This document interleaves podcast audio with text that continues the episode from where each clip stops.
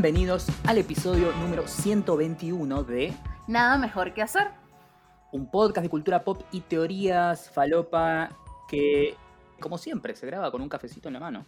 Sí, Mariano está tomando café, yo no estoy tomando nada, lo estoy viendo acá a través de mi Café pantalla. con churros. Café con churros, qué rico. Amo los churros. En toda Latinoamérica se come churros, no es algo Sí. solamente argentino. Puede variar cómo se comen.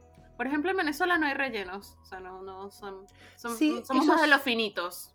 Sí, sí, eso es algo que me llama la atención, que en muchos lados, México también, viste, que se come el churro, que es solamente como la masa frita, sin nada, Sí. o a veces con un poquito de azuquita despolvoreado Sí. arriba. Ah, sí. Es como, no sé, o sea, para mí una vez que probás con dulce de leche adentro, es como que ya no tiene gracia.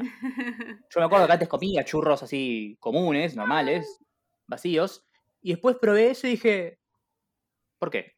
A mí me gustan lo- los churros. Bueno, acá en Argentina es muy común que pase el churrero por tu casa Sí. también. Eh, pero el otro día le compré berlinesas y estaban mejores que los churros. Debo decir. Sí, porque viste, tienen Berlinesa como es una masita como- suave. Sí, es como una Sí. masita suave eh, y rellena Es de. como dulce de una dona, pero sin agujero, es como una bola de masa. Sí, y sí. adentro tiene distintos rellenos que pueden ser crema pastelera, dulce de leche, a veces a algunos le meten alguna jalea o una magia, ¿viste? Estaban re ricos. ¿Qué- ¿Cuál es tu opinión de la crema pastelera? Hay gente que no le gusta la crema Me pastelera. gusta, me gusta, me gusta mucho la crema pastelera, eh, pero tipo, no me gusta, o sea, no como facturas solo de crema pastelera. Ah, me que te gusta da crema membrillo. pastelera con membrillo, porque hacen como un contraste de sabores Mm. muy rico. Claro, claro. Pero si tengo que comer algo así como, no sé, un churro relleno de pastelera o algo así, me encanta. Y ahora que digo churro relleno con pastelera, eh, viste que ahora hay como, tampoco voy a decir como churrerías de autor, viste, pero hay distintas churrerías que están como ya experimentando con sabores eh, Mm, sí. y combinaciones raras. Tipo, eh, hay churros salados que vienen rellenos, por ejemplo, de queso roquefort. O hay algunos que vienen rellenos como, como una crema de naranja, ¿viste? Así Acá le estamos haciendo el locas. chivo a Churrería El Topo. Sí, Nos puede mandar canje. Somos, estamos abiertos al canje de la Churrería El Topo si quieren. sí. La, la churrería cheta de Palermo ya la, la damos por descartada porque sabemos que no vamos a llegar a ese nivel. Estamos. Bueno, pero yo nunca he probado los churros del Topo. Ponele, ¿ves? Son bastante ricos. Yo pedí una sola vez Ujú, y eran bastante ricos. claro. Eh, pero también, o sea, yo, tipo, como cuando voy a una hamburguesería y veo que tienen como combinaciones re locas y súper eh, excéntricas o, o geniales, y es tipo, si voy a ir a un lugar nuevo, lo voy a juzgar en base a cómo hacen lo más básico. Claro. Tipo, dame una cheeseburger, una cheeseburger básica con bacon. Nada más. Tipo, cuando voy a una churrería nueva es como, dame churro relleno con dulce de leche.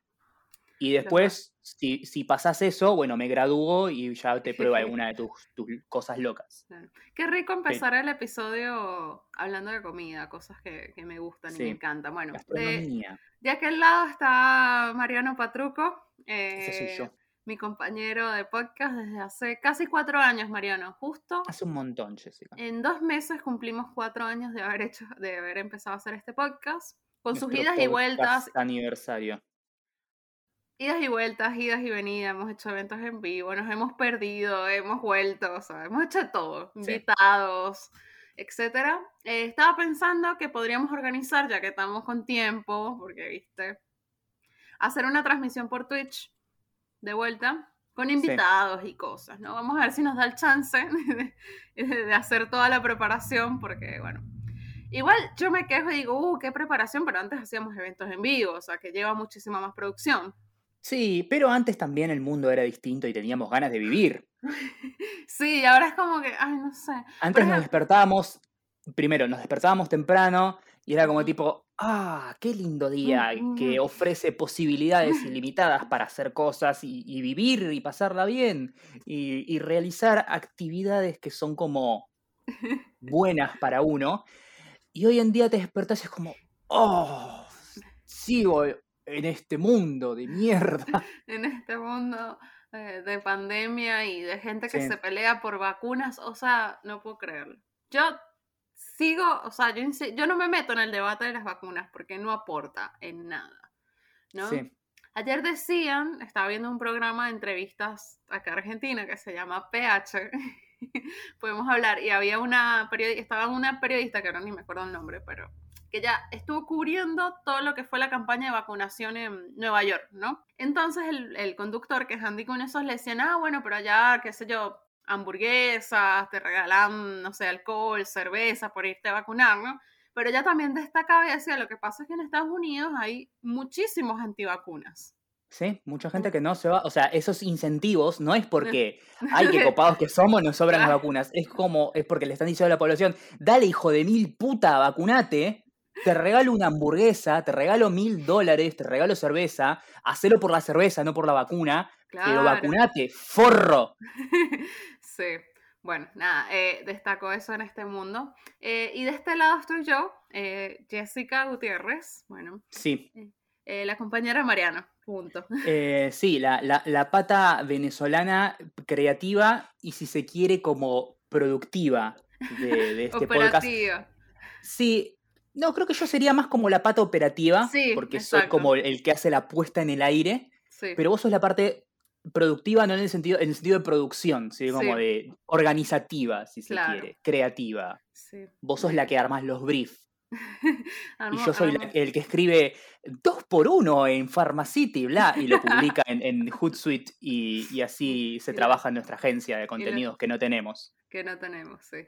Bueno, eh, bienvenidos de vuelta. Acá nada mejor que hacer. Si no tienen nada mejor que hacer, llegaron al podcast correcto donde hablamos de un montón de cosas.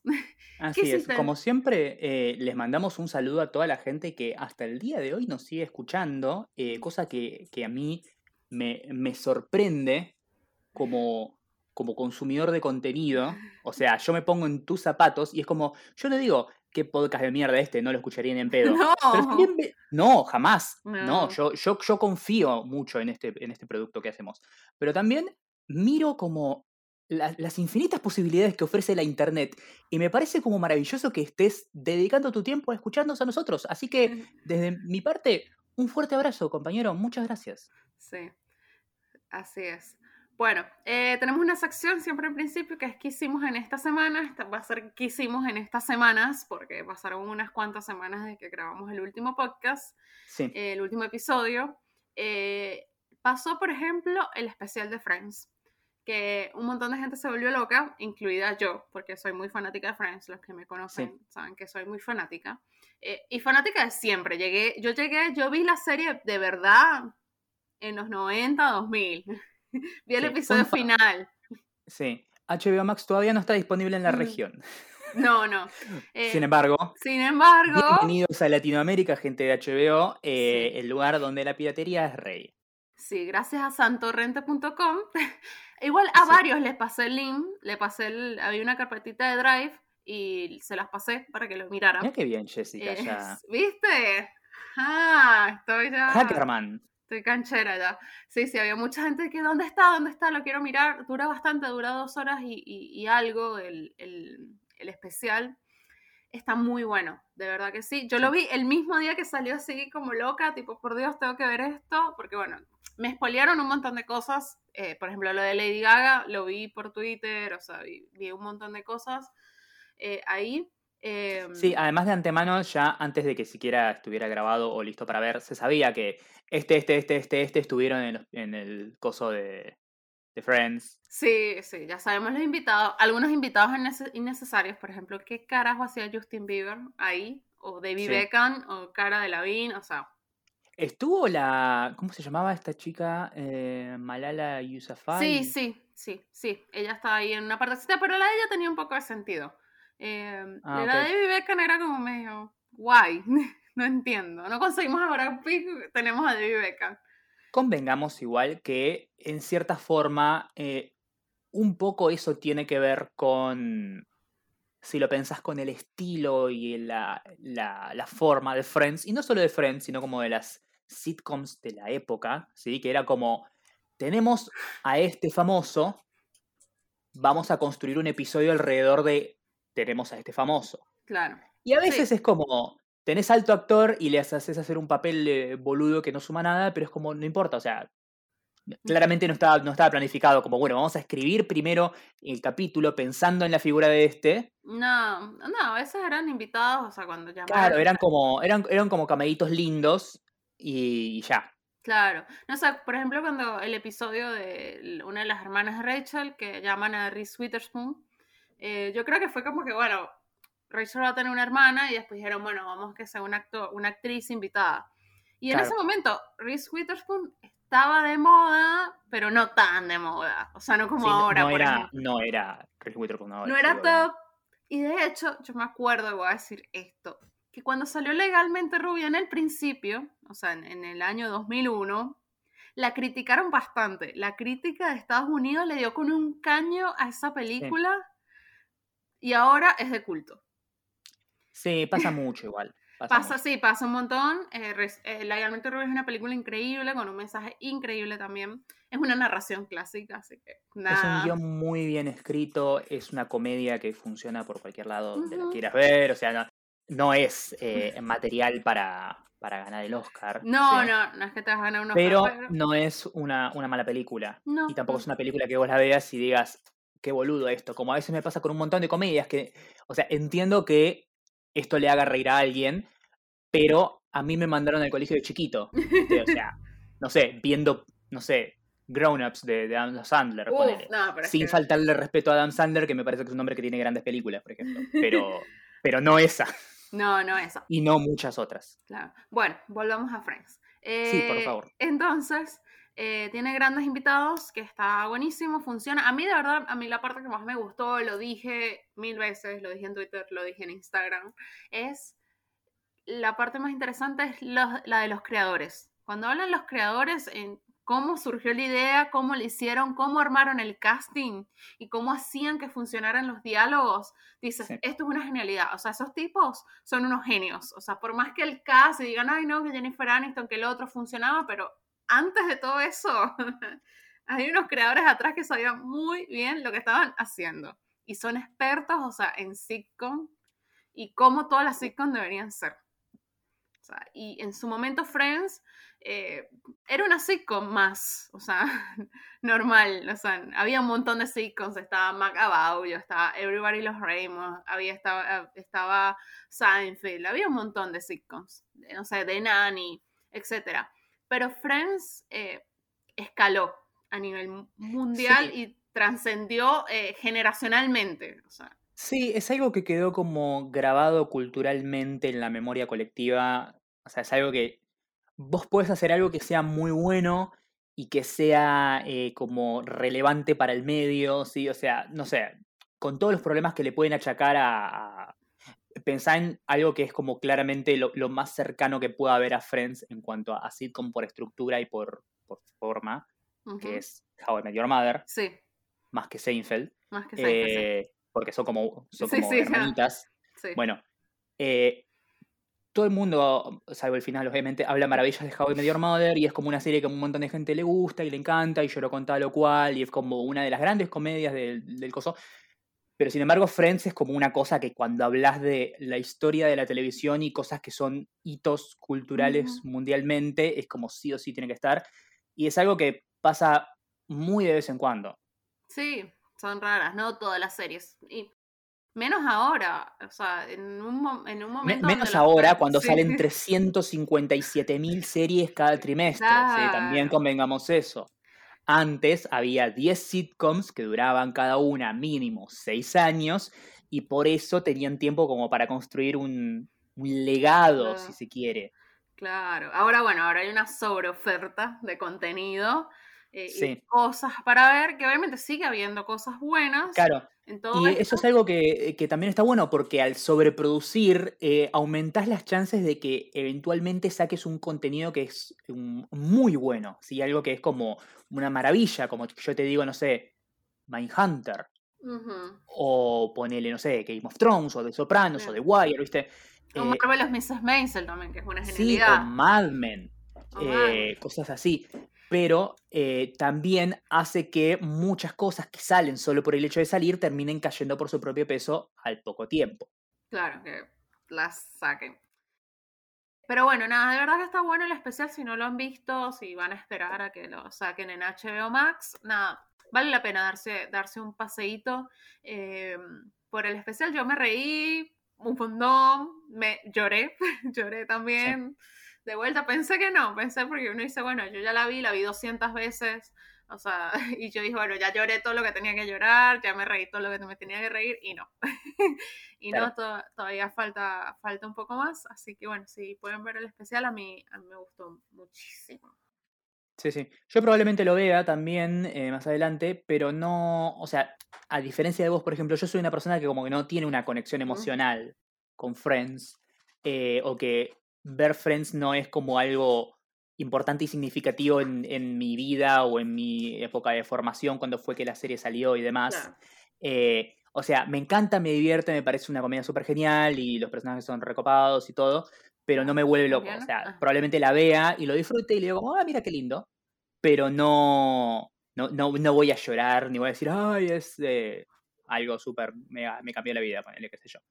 Eh, pero bueno, nada, eso. Como, como sí Game of Thrones, por ejemplo.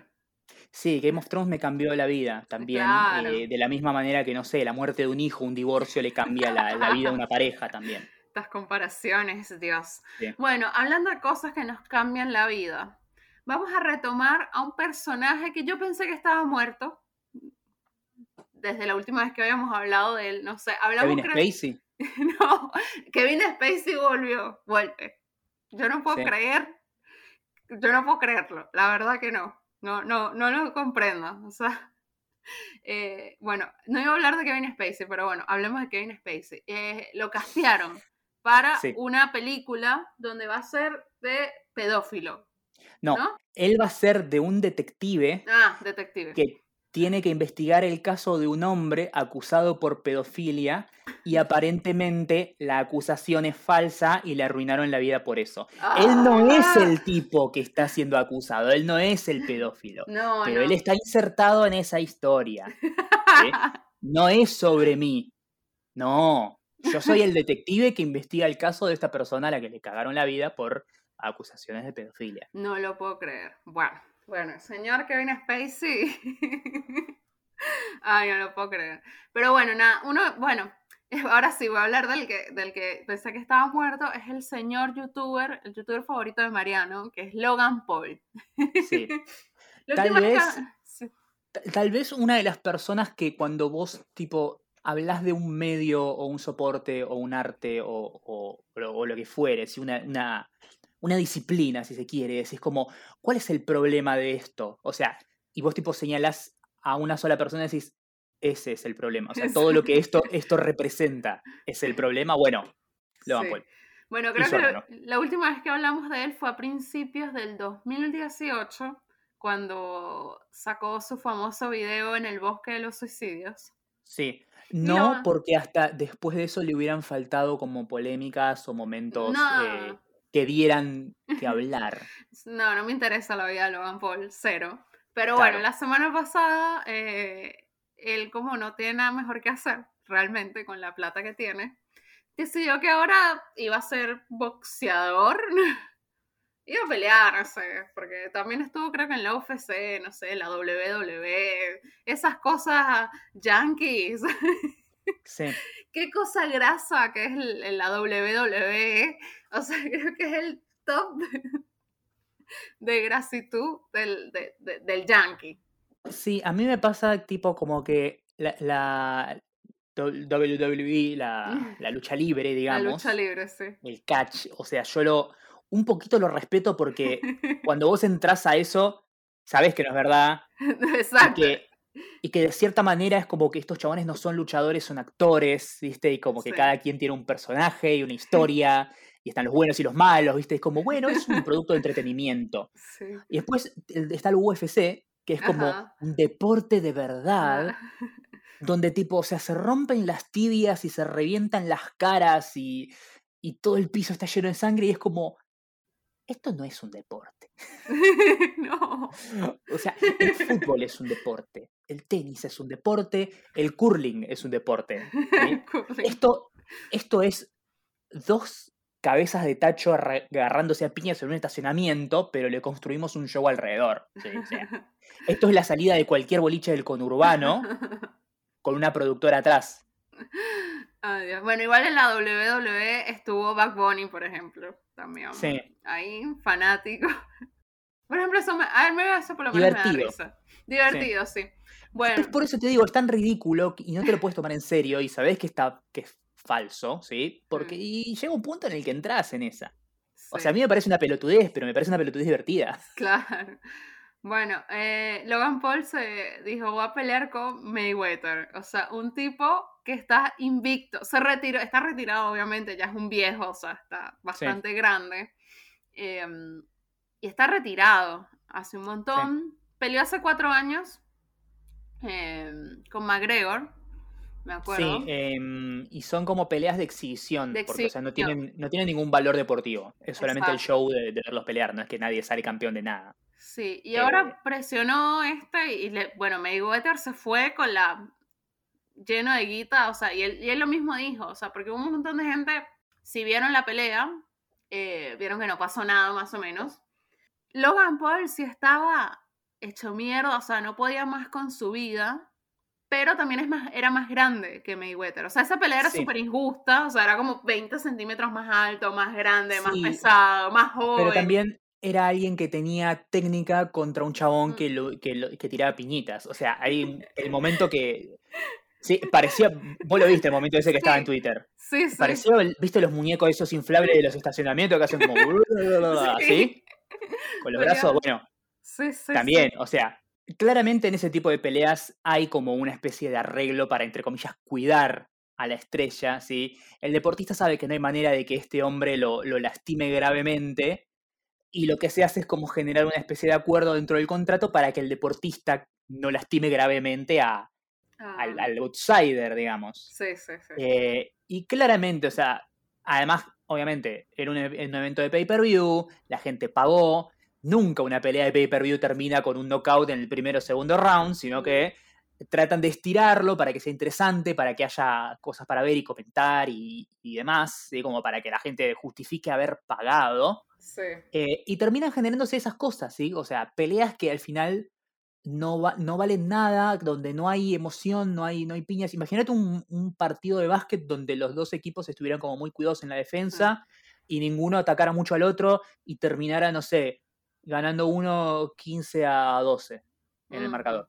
Es como aburridísimo. Bueno, eso es lo que termina pasando con las peleas de exhibición de pay-per-view Sí, sí. están hechas para hacer un show donde los dos eh, invitados están como no se pueden pegar mucho, uno porque no puede y el otro porque no sabe. Y termina quedando un, un espectáculo completamente vacío que no sé por qué al día de hoy la gente lo sigue pagando. bueno, acá por lo menos es gratis, así que. eh, Claro.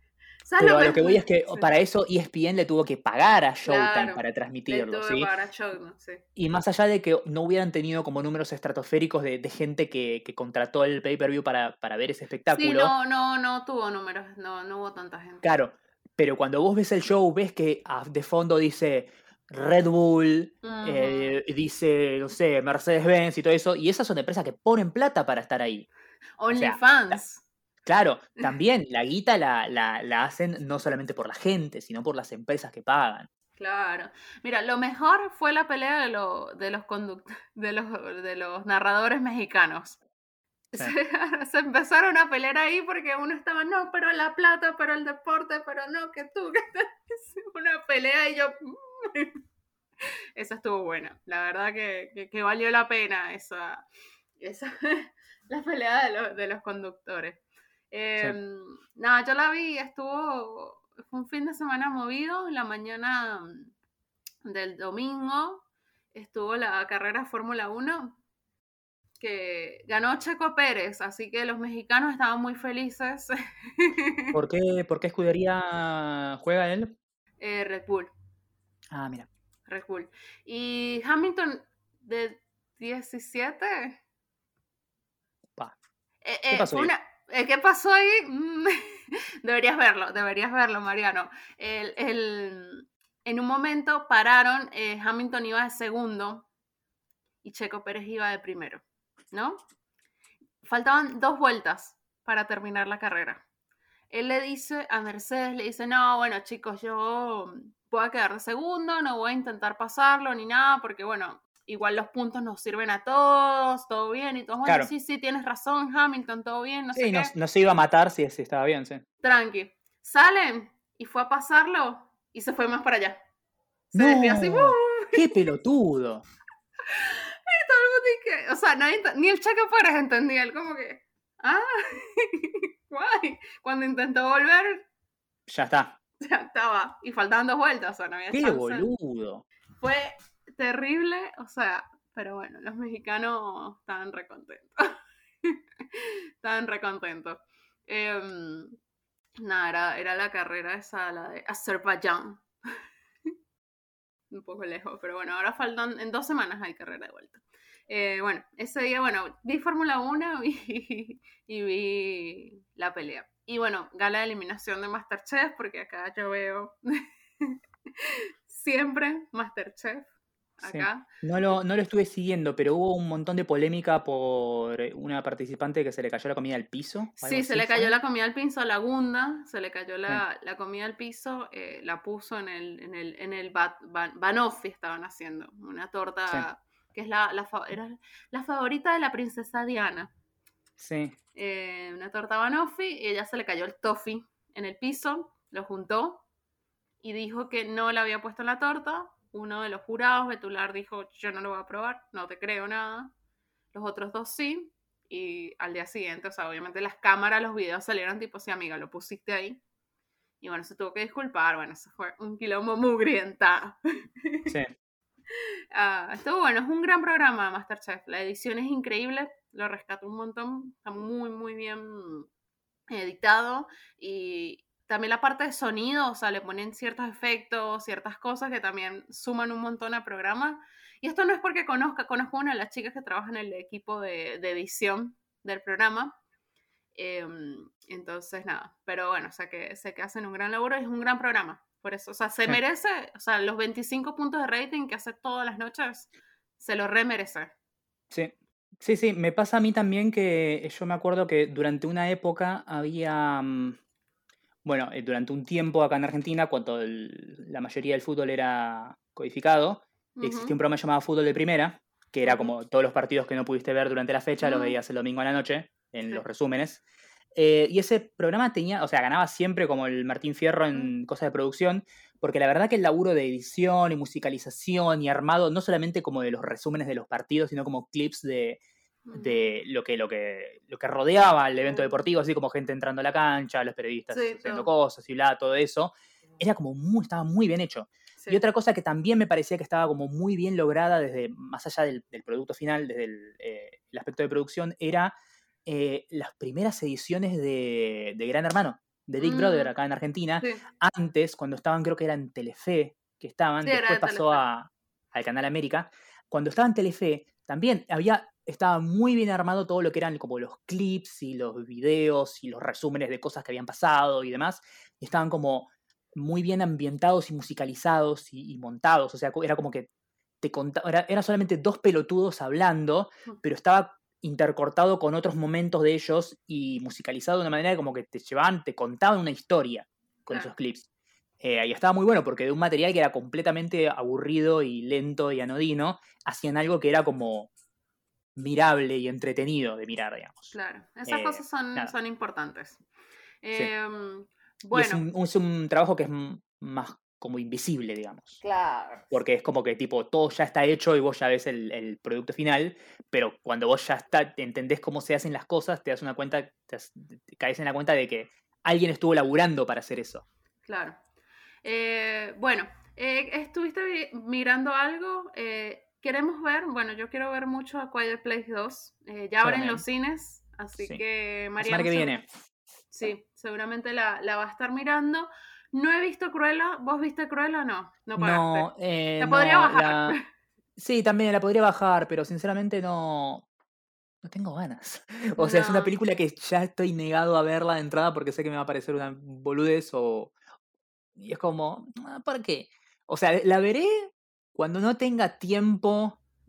O sea, porque qué sé yo. Maléfica 2, ponele. Maléfica 2 es una película que yo jamás en mi vida habría visto porque no me gustó la 1, ¿viste? Y es como una pérdida de tiempo. Y la tuve que ver porque era como. O sea, llegó a la privada y era un estreno de la semana y tenía que comentarlo y, y ya. Ahora ya no tengo esa obligación. ¿sí? Es como, Claro. ¿Para qué? Yo, ten- yo tengo pendiente para ver In the Heights, que es una película que, que de verdad tengo muchísimas ganas de ver. Eh, Esa sí me llama la atención, eh, sobre todo porque suelo ser una persona que se expone poco a, a los musicales, y, mm, pero siento que este puede que me guste, o que por lo menos me parezca interesante. Claro. Eh, por ejemplo, no sé, no sé si viste el tráiler de este que van a hacer, que es una obra de Broadway, eh, se llama Dear Evan Hansen. No, no la vi. Bueno, ahora va a salir la película de eso que ya está hecha, salió el tráiler y lo vi y te dije, y lo vi y dije, o sea, prefiero prefiero la muerte. O sea, me pones una pistola en la cabeza y decís como la bala o Dear Evan Hansen y no me tenés más acá haciendo el podcast. Eh, pero In the Heights no es una cosa que de entrada me genere rechazo, de la misma manera que en su momento La La Land eh, Mm, o no sé, The Greatest Showman que la vi y fue como claro. eh, No soy vi The demasiado cínico para esto. Yo no vi al final de Greatest Showman nunca. Si algún día estás como eh, triste o aburrida o, o deprimida o lo que fuera y buscas algo como con energía para levantar, es tal vez una película que, que querrías ver. Eh, y, y- y hasta ahí. Bueno. No. Bueno, algo que yo entré a ver y dije, uff, qué bueno, un especial de comedia en Netflix. Y terminé eh, tipo como Hor- cuando veía Bojack Horseman. Fue el especial de Bob Burnham Inside En Netflix. en Netflix. Eh, Mariano, Mariano me escribió como tres días después, tipo, tienes que ver esto. Y yo, ya lo vi, Mariano. Llegaste tarde. Sí. Em, Yo, lo yo amé, te juro que, o sea, yo sé que yo a él lo conozco y vi sus cosas. eh, Sigo hasta el día de hoy hablando de una película que nadie vio, eh, que es Eighth. Grade, que es una película Mm. maravillosa que él dirigió. eh, que ni siquiera es, no, no es una comedia, es una película como un coming of age sobre una chica que, nada, es como que quiere ser popular y tener amigos y bla, pero es como bastante insegura y como socialmente rara y como que trata de, de- de luchar contra su propia naturaleza para progresar en el colegio. eh, y es muy linda. Y él la dirigió y dije, wow, mira, un chabón que hace stand-up que dirigió esta película súper sensible y buena. Después me metí más en sus cosas de comedia y me parecieron muy buenas. Pero esto es, es brillante. Es brillante, es brillante, muy No, bueno. no esperaba que fuera tan bueno, tan divertido, tan real y tan, tan duro, tan reflejo de los tiempos. Sí, sí, totalmente. eh, me gustó mucho, me gustó mucho. Bueno, el que no lo vio hasta Netflix dura, ¿cuánto dura? Dos Una horas. hora, ¿no? Una, una hora hora y algo, no es, na- no es tan largo. Una hora y No media creo que dura. Es sí. un especial. Eh, comedia, puede ser. Stand-up, Sí, no puede pero ser. no es, es, es una especial de comedia, pero no es de stand-up, porque él algo que hace mucho es, eh, hace como canciones y música, y es como que intercala momentos de, de comedia hablada con momentos en los que se sienta y toca un pianito y hace una cancioncita sobre alguna boludez y bla. Y acá en esto es como que lo llevó al extremo. Claro. Y lo que tiene es que él arranca avisando como que eh, a veces los sketches que hace como que no tienen un hilo conductor, sino como que le pintó hacer esto y después hace otra cosa que es como completamente descolgada de eso anterior, pero a la vez, una vez que lo terminás de ver completo, es como que tiene como un arco y una historia que es básicamente como mostrarte cómo se siente vivir ahora en la, la cuarentena y que obviamente y en el aislamiento social por el COVID y demás, y que hoy en día, o sea, tal vez si como que si lo sentiste, o sea, si te costó o algo así, te pegue medio mal, pero a la vez cuando en retrospectiva lo puedas ver, vas a cagarte mucho de risa por identificarte con ciertas situaciones y el día de mañana, dentro de 20, 30, 40 años, cuando alguien diga, che, ¿cómo fue la pandemia? Le puedes mostrar eso y decirle, Sí. esto te estaba pasando en la cabeza mientras vivías en la pandemia. Sí, sí, totalmente. ¿Cuáles fueron tus sketches favoritos? Me gustó mucho el de eh, las mujeres blancas en Instagram. Ese es el creo que ese es el top, ¿no? De, de sí, todos. tiene mucho de... de- el, el humor que hace él también tiene mucho como de observaciones con cosas del, como de crítica social a cosas que pasan eh, y demás. Ese me pareció muy, muy divertido y muy real y me gusta como el, formato en el que como que la, pantalla se hizo cuadradita, como si fuera una foto y todo estaba con filtros y eran como reproducciones de fotos que si seguís a un par de influencers de mierda te vas a dar cuenta que todos suben las mismas fotos de mierda. Sí. Eh, me gustó mucho ese. Me gustó mucho también en el de cumplir 30. Ajá. Eh, me gustó el de la media. Sí, sobre todo por el hecho del nivel de producción, porque eh, todo el especial, él hace mucho énfasis en que era como él encerrado en una especie como de monoambiente, con un par de cámaras que él mismo seteaba, dice como shooted by, o sea, él armaba la cinematografía, él armaba el encuadre de cada, de cada cámara, y él ponía las luces, y él hacía los efectos, y es un laburo de puta madre, o sea, de por sí si lo hubiera hecho con un equipo, es un re laburo, eh, los juegos que hace con las luces y la edición y demás. Eh, y encima del hecho de hacerlo solo, es también un laburazo. Sí, sí, eh, un laburazo. Gastó Yo quiero saber cuánto gastó en luces. me gustó mucho el sketch de la media, el de la media marxista. la media marxista. El de. Mm, iba a decir, el del youtuber reaccionando a su propio video y después la reacción de la reacción de la reacción. Ese también me parece. Sí, ese me, gustó muchísimo también. Las canciones ya están en Spotify. Eh, la gente estaba como loca, por favor, sube las canciones. Y bueno, me identifiqué también un poco también con eso de ataques de pánico y que por qué él había dejado de presentarse también, de, hacer cosas y, hablar sobre sus ataques de pánico. Y, sí, sí. Y este también me gustó mucho ese que está al principio, en el de sanar el mundo con la comedia, ah, en la que él dice como, están pasando un montón de cosas que son en el mundo, que son como re difíciles y re complicadas y demás. Y como por un lado él quiere abordarlo desde su, desempeño, que es hacer comedia y bla, pero a la vez siente como que tal vez él no sea la persona más adecuada. Sin embargo, si todo el mundo habla de todo, ¿por qué no puedo yo? Pero si yo hablo y digo algo que está mal y bla, que eso también te lleva al otro eh, sketch que también me encanta, que es el de eh, Soy problemático. que es como, bueno, ah, no me, yo soy una persona buena y bla, pero eh, hice una boludez en la adolescencia y de golpe me cancelan, pero no fue tan grave, pero lo oculto, pero tal vez no conviene ocultarlo. Ah, no, no, mucha, mucha realidad. Está bueno, si no lo vieron, véanlo, si no, bueno, recomiéndenlo a un montón de gente, creo que un montón de gente tiene que verlo. Sí, eh, definitivamente cuando hablamos de lo que es el, famoso quarantine art, digamos, este creo que es el mejor no porque haya otras cosas que me hayan gustado menos o que me parezcan, sino que este es algo que de verdad refleja lo que es eh, vivir bajo el aislamiento y a la vez como que conectarte con el mundo solo a través de la internet y las redes sociales y las noticias y ver el estado de las cosas y comentarlas, pero a la vez o sea, es, algo que me parece muy, muy bien logrado. Sí. Eh, y es como un gran reflejo de los tiempos. Sí. Bueno, esa, esa, es nuestra primera recomendación en, conjunto. Sí. Ahora vamos a las recomendaciones por separado. Individuales. Sí, sí. Jessica, ¿qué querés traer a la mesa? Yo quiero recomendar una serie que se estrenó hace un par de días en Netflix, hace como una semana más o menos, eh, que se llama Sweet Tooth. Eh, Diente dulce. Sí, eh, está, está basada en una saga de cómics de DC bajo el sello Vértigo, eh, creada por Jeff Lemire, que me gustó mucho. Yo los leí, eh, después se hizo como una especie de especial, una miniserie especial que contaba cosas post el final, que eso no lo leí.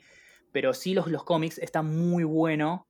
y no me imaginé que iban a poder hacer una serie de eso. y la verdad, por lo que estoy leyendo, está muy bien. Todavía no lo empecé a ver. Sí, yo sí la vi, eh, son ocho episodios. Eh, es, bueno, el primero es sobre unos niños, eh, unos niños, unos humanos que empiezan a nacer a raíz de un virus, no se sabe si es el virus o qué, es una pandemia, que es una pandemia global, creo que eso hay que obviarlo un poco porque te pone nervioso, es en pandemia global y tú ya, ¡ay no! Sí, es como un mundo símil post-apocalíptico, pero no tan roto. Claro, no tan roto. Eh, Porque hubo como una, una, plaga que mató a mucha gente. Y a partir de esa plaga empezaron a ser niños que tienen como, son mezcla de, persona y animal. Y animal, son mitad niño, mitad animal y son híbridos, se llama. Eh, claro. el protagonista es un chico llamado Gus, que es mitad ciervo, mitad Bambi, el nene. Se queda sin su padre y empieza una aventura en este mundo post-apocalíptico, ¿no? Sí, y además, eh, como en paralelo en que la humanidad eh, muere, eh, empiezan a hacer estos pibes, hay mucha gente en el mundo que dice como ellos tienen la culpa, por ellos es que se generó esta plaga, y hay otros que dicen como no, ellos son la salvación porque después del caos vinieron ellos y ellos son la clave para, sobrevivir o algo así, y tiene mucho de eso también, de, supervivencia. Sí, es bueno, es ciencia ficción, fantasía, acción, aventura. A mí me recordó un poco a Harry Potter, ese cuento mágico, ¿no? Niño héroe elegido.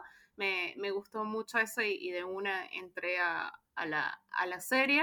Eh, los productores son Robert Downey Jr. y su esposa.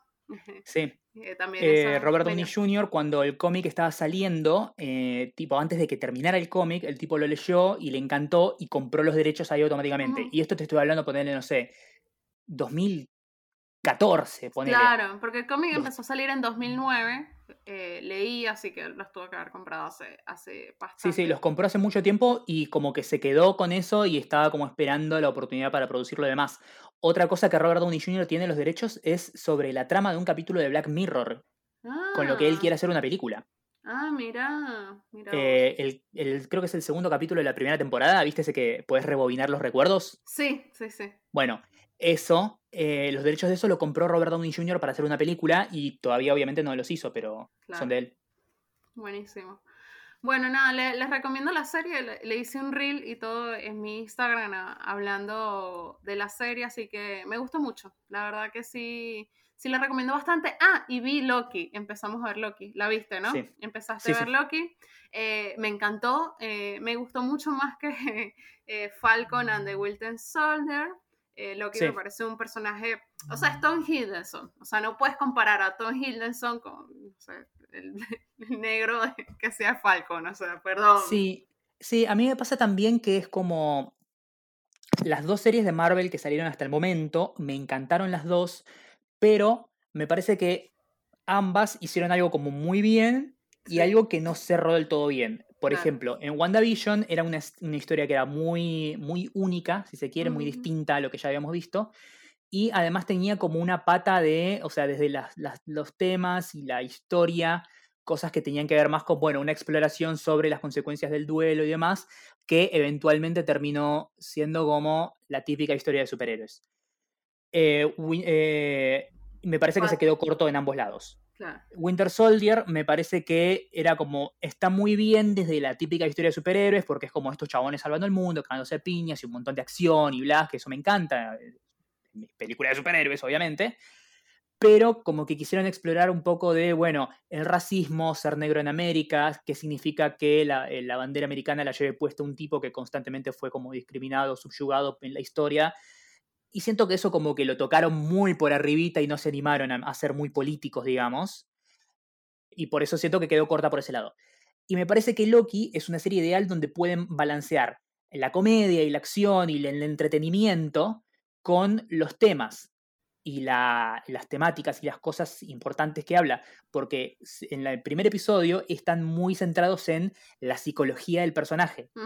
¿Por qué este tipo que tiene todo el potencial para ser un héroe y salvar el mundo y ser genial y ser querido, elige que lo odien y lo, maltraten y lo dejen de lado para ser un villano. Y se, se, descarga en el resto en base a su villanía y eso hace que lo odien más y así, porque ese constantemente se autosabotea y demás.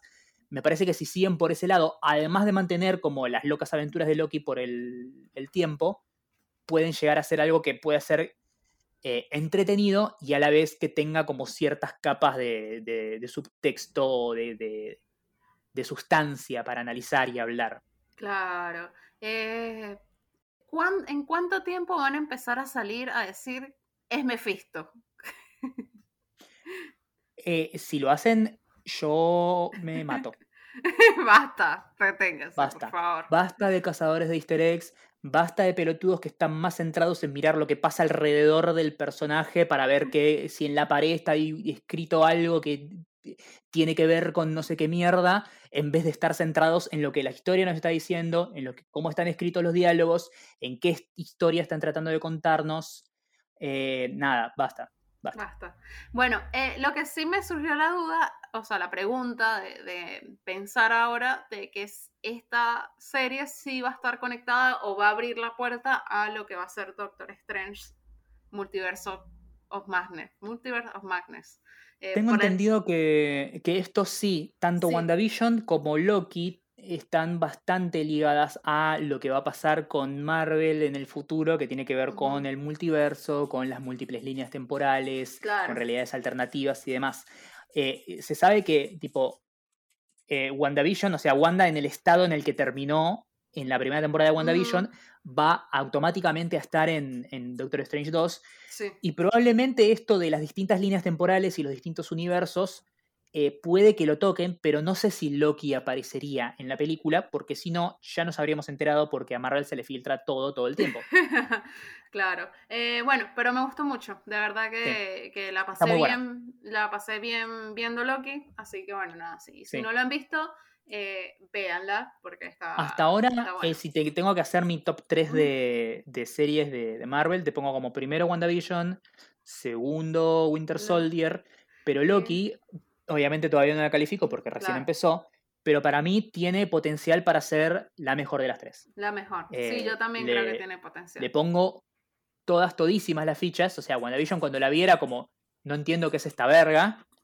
Winter Soldier, cuando la vi así como el primer tráiler y todo eso, así como, ah, es lo que ya vengo viendo hace cinco películas, pero esta es una cosa que no sé para dónde puede ir. Claro. Y para mí tiene potencial para ser la mejor de las tres. Claro, claro. Em, por mi parte, quiero recomendar eh, la segunda temporada de una serie animada que está saliendo en Netflix. Es de HBO Max, pero acá en la región, como HBO Max todavía no está, está saliendo por Netflix.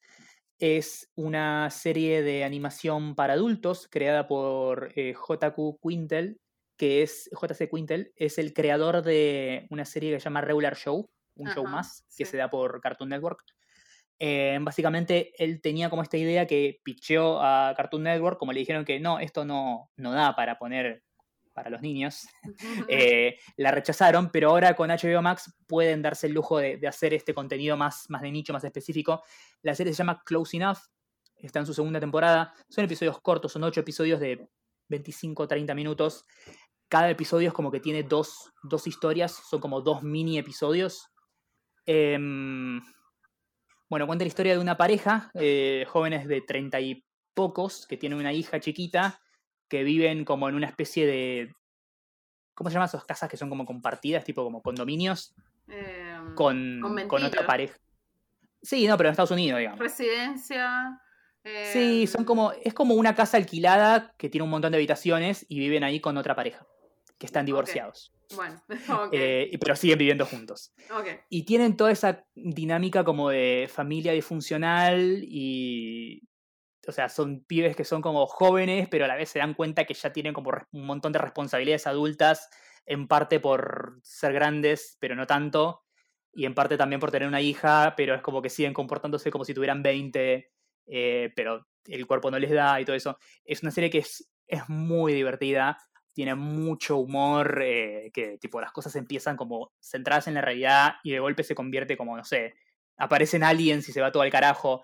Es muy graciosa, muy divertida y la recomiendo muchísimo. Bueno, la, la anotamos. Eh, hace un montón no veo series animadas. Bueno, ¿sabes qué? Sweet Tooth es de Warner. Y la pasan en Netflix. Eh, sí, porque creo que. Porque lo que tiene es que Warner es los dueños de DC. DC es la que sacó el cómic, pero los derechos son de Robert Downey Jr. y él elige dónde se da su serie. Dónde, se hace su serie, eligió Netflix. Eh, es muy probable que Robert Downey Jr. le haya pichado Sweet Tooth primero a, Warner o a TNT o a cualquiera que esté dentro del, paraguas de Warner Media y Turner y le hayan rechazado. Y por eso es que fue a Netflix. Y por eso es que fue a Netflix. Mira vos. Eh, yo estaba a punto de darme baja de Netflix por un mes, porque como ya terminé Luis Miguel la serie, dije, bueno, puedo descansar un poco de pagar esto y bueno, que siempre sale algo. Bueno, salió la segunda parte de Lupin también, se estrenó esta semana. Eh, y no sé, siempre hay algo para mirar. O sea, uno, uno se queja, pero después igual termina, termina pagando Netflix siempre. O sea, puedes dejar de baja otros, no sé, Paramount Plus, eh, Amazon Prime, etcétera, pero Netflix como que sigue estando ahí. Sí, sí, para mí la, prueba de fuego para Netflix en Latinoamérica va a ser eh, cómo queda su, su, catálogo y su oferta de contenido una vez que aterrice acá en Latinoamérica HBO em, Max. Claro. Porque hay varias cosas que tienen acá que son de Warner, qué sé yo, tiene todas las series de CW, de Flash, Arrow, etc. etcétera. Eh, qué sé yo, todo eso se va a ir, lo va a tener exclusivo HBO Max. Y hay que ver cómo le queda eh, el paraguas de contenido a Netflix, teniendo en cuenta no solo como las cosas nuevas que va a sacar, sino también em, lo que ya tenía en el, en el catálogo. Que me parece que esa es una de las, de las fortalezas de HBO Max, que es como tal vez no tenga grandes series y producciones originales saliendo ahora, nuevas, pero sí tiene un montón de catálogo. Tiene todas las películas de Warner desde los años 30 en adelante, tiene todas las series de HBO, eh, nada, o sea, tiene como gran backlog, pero no tiene cosas nuevas. Netflix es como que tiene un montón de cosas nuevas, pero no tiene cosas viejas para ver que no sean novedades. Claro. Eh, bueno, Amazon se compró NGM. Sí. Eh, no sé, no me acuerdo si lo hablamos en el episodio pasado, pero bueno, va a Creo que no, habíamos hablado, habíamos hablado eh, como que se rumoreaba que podía pasar, eventualmente pasó. No, sí, sí lo hablamos, sí lo hablamos, ahora que me acuerdo sí lo hablamos. Pero bueno, van a tener James Bond, por ejemplo, Casablanca, un montón de clásicos que quieres verlos siempre. Sí, es rarísimo porque los derechos de James Bond son una cosa medio loca. porque... La tiene la mitad la familia, la mitad. Claro, la mitad la tiene como los, los herederos de gente que fue como el creador de James Bond. Sí. Eh, y ellos como que tienen derecho de eh, vetar cualquier cosa que pase con la franquicia si a ellos no les gusta. Si a ellos no les gusta el, actor que eligieron para hacer James Bond, no se hace. Si no les gusta la fecha en que la van a estrenar, tampoco se estrena en esa fecha. O sea, tienen poder de decisión. Eh, Total, sobre el contenido con respecto a la franquicia. así que es medio raro porque, tipo, a pesar de que Amazon tiene la franquicia y puede hacer, si quiere, una serie o puede hacer una nueva saga de películas con un nuevo protagonista o lo que fuere, va a haber como una especie de control de calidad por sobre las cosas que haga. No como ahora, que tipo cualquier empresa de mierda te compra cualquier estudio porque están todos en bancarrota por la pandemia y hace cualquier mierda. Claro. Em, sí es, no me acuerdo el nombre, bueno, son, son re populares, o sea, el nombre, de hecho la otra vez que estaba leyendo sobre la venta de, todo lo que fue en Yen y demás, bla, bla, bla, etcétera, eh, vi el nombre de, la familia que son dueños de la, de la mitad de, los derechos de, James Bond, pero bueno, nada, em, buenísimo, estuvieron buenas las recomendaciones y creo que hablamos un montón de cosas hoy. Sí, sí. Sí, em, no sé si te quedó algo en el tintero, Jessica. Querías mencionar el nuevo tema. Ah, el nuevo tema de Lord. Lord volvió, ya no está tan deprimida. Ahora le gusta el sol. Está bueno, me gusta.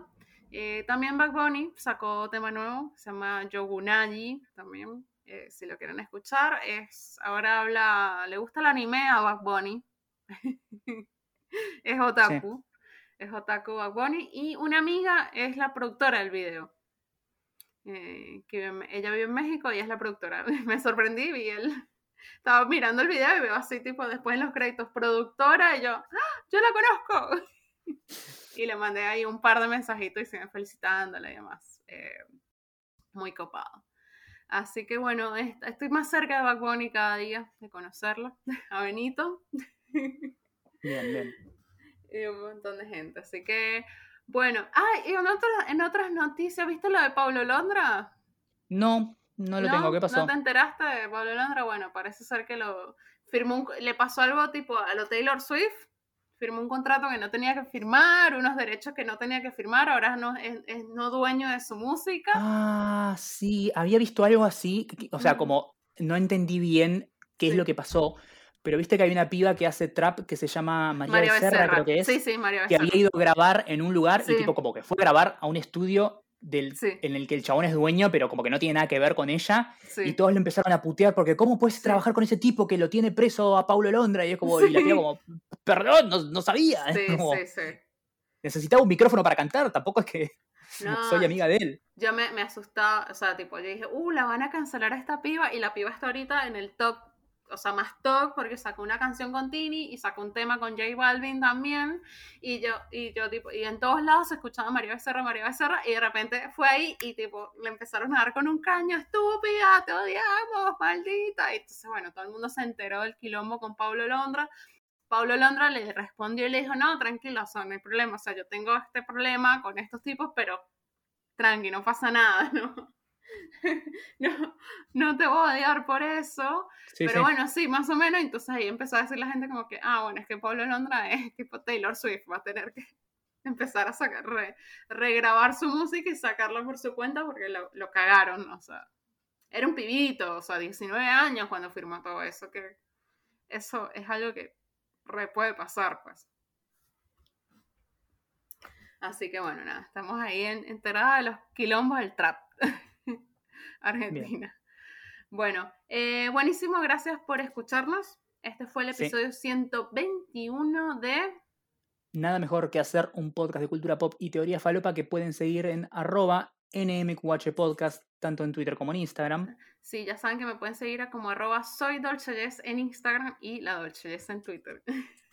Ay, mirá ella que rompía los huevos con que tenés los arroba distintos. Y ahora se lo cambia. Ah, estoy viendo, estoy viendo. Eh, estoy jugando realmente con, con Instagram. Ustedes me ven por ahí, pero o sea, en verdad estoy haciendo un montón de pruebas de, de contenido, que funciona, que no funciona, cómo funciona, etcétera. Así que nada, estoy, estoy jugando realmente. Sí. A mí me Estoy pueden como- encontrar como arroba Marian Patruco en Twitter e Instagram. Estoy activo más que nada en, en En Twitter. Twitter. Así en que Twitter a nada, veces aparece ahí, Mariano ahí con unos tweets. Eh, ahí me iba- pueden leer. Te, te iba a etiquetar en algo porque arrestaron a unos youtubers en Qué Carlos bueno. Paz. Porque Ay, ellos lástima que no llegaron, es en una zona que haya pena de muerte o algo así. llegaron, llegaron a grabar un reality para redes sociales. Los youtubers son La Chabona, Kiko, Vamos Newells, el Joker argentino, Corazón de Seda, entre otros. No sé quién carajo es esa gente, Mariana. Ay, Dios. Eh, te etiqueto. Nada, eso. Bueno. Pueden hacer eso también. Pueden escucharnos en Mm. Spotify, Apple Podcast, Google Podcast, eh, Stitcher, Deezer, etcétera, en todas las plataformas donde ustedes escuchen podcast regularmente. Así es. Y em, como siempre nos vamos a estar viendo en algún momento. En algún momento. Vamos a ver si hacemos lo de Twitch, Mariano. ¿Sí? Sí, en dos meses. veamos, Tenemos veamos. dos meses para hacerlo. Mira, yo te digo, no solo, o sea, no, no- no solo te digo como que organicemos la movida para hacer una transmisión de vuelta o algo, lo que sea, tratemos de mantener una, una regularidad. Una regularidad, sí. Si no es tipo una vez por semana, que sea una vez cada dos semanas, ¿viste? Pero Dale. Sí, sí, metámosle. vamos. Tengo que armarme el estudio de, de más, más Twitch. Así que bueno, nada. Cuando lo haga, que es mi plan, eh, nada, veamos. Buenísimo. Perfecto. Gracias por escucharnos, así que nos escuchamos la próxima. La próxima. Adiós. Chao.